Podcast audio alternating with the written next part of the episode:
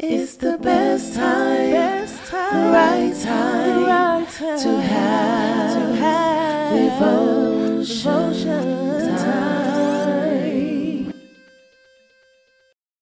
Hi, and welcome to Tar Pop in Devotion. Today devotion is titled Live a Pure Life. God's cleansing of the temple is a reminder to all believers that we should live a clean life. You don't hear much about pure living. However, you do hear a lot about doing your own thing. This often means doing things that are impure. How much sense would it make to go inside of a house where every disease existed? You would soon get sick. And if you stayed there, you would die. God says, "The wages of sin is death." Romans 6:23. You can see that living a pure life makes a lot of sense. People who live impure lives catch terrible diseases that destroy themselves and other people too. Such people not only get sick, but they often stop listening to God. Without God, they live in misery. That can even last forever, sadly. That misery is called hell.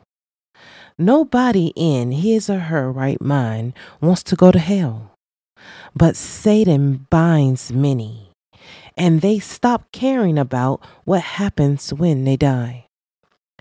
Please care about your life.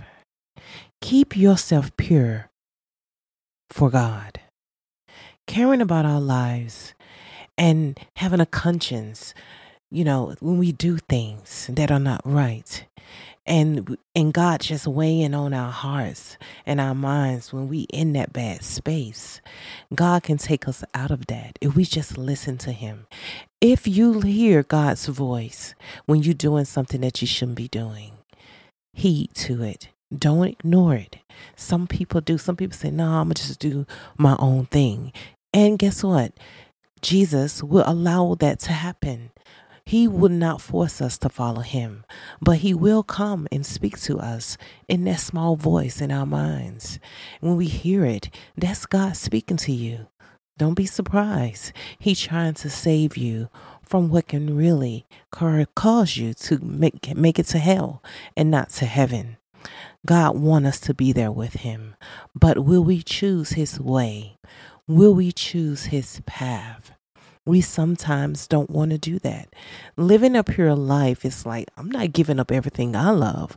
I'm not going to stop smoking. I'm not going to stop drinking. I'm not going to stop sleeping around. I'm not going to stop doing what I want to do when I want to do it.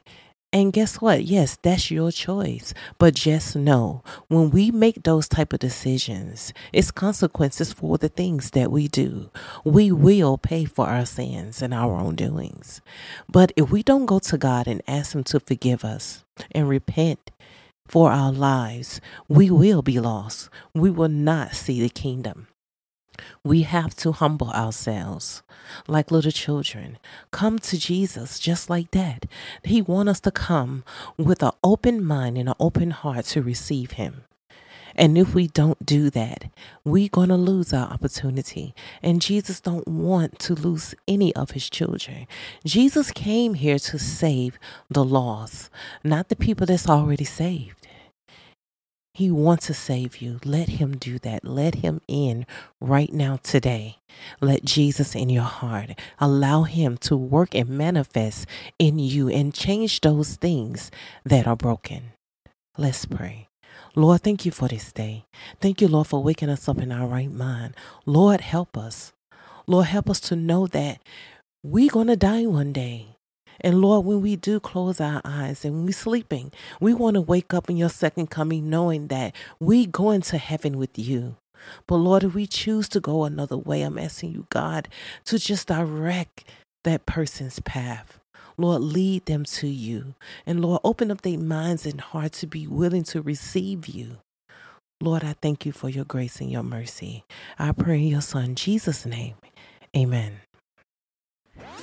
It's the best time, best time, right time, right time to have, to have devotion, devotion time.